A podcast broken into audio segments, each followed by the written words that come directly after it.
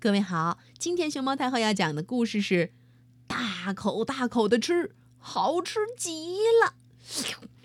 它的作者是日本的宫西达也，朱自强翻译，青岛出版社出版。关注微信公众号和荔枝电台“熊猫太后摆故事”，都可以收听到熊猫太后讲的故事。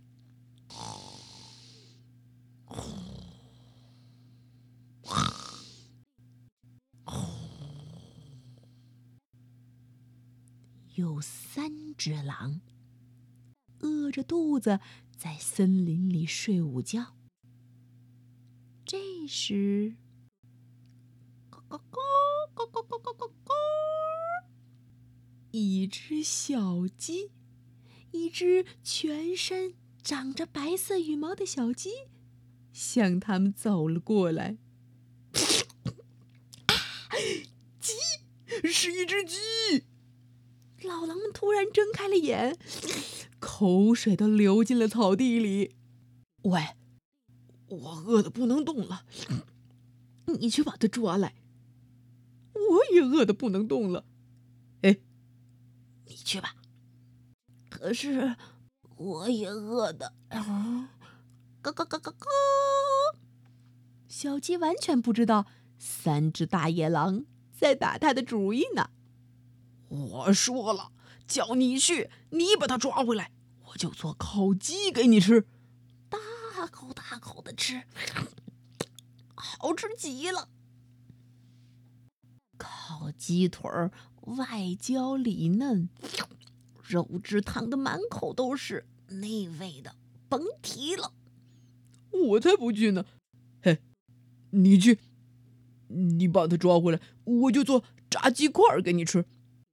刚炸出来的，趁热吃，好吃极了，一口一口保你停不下来。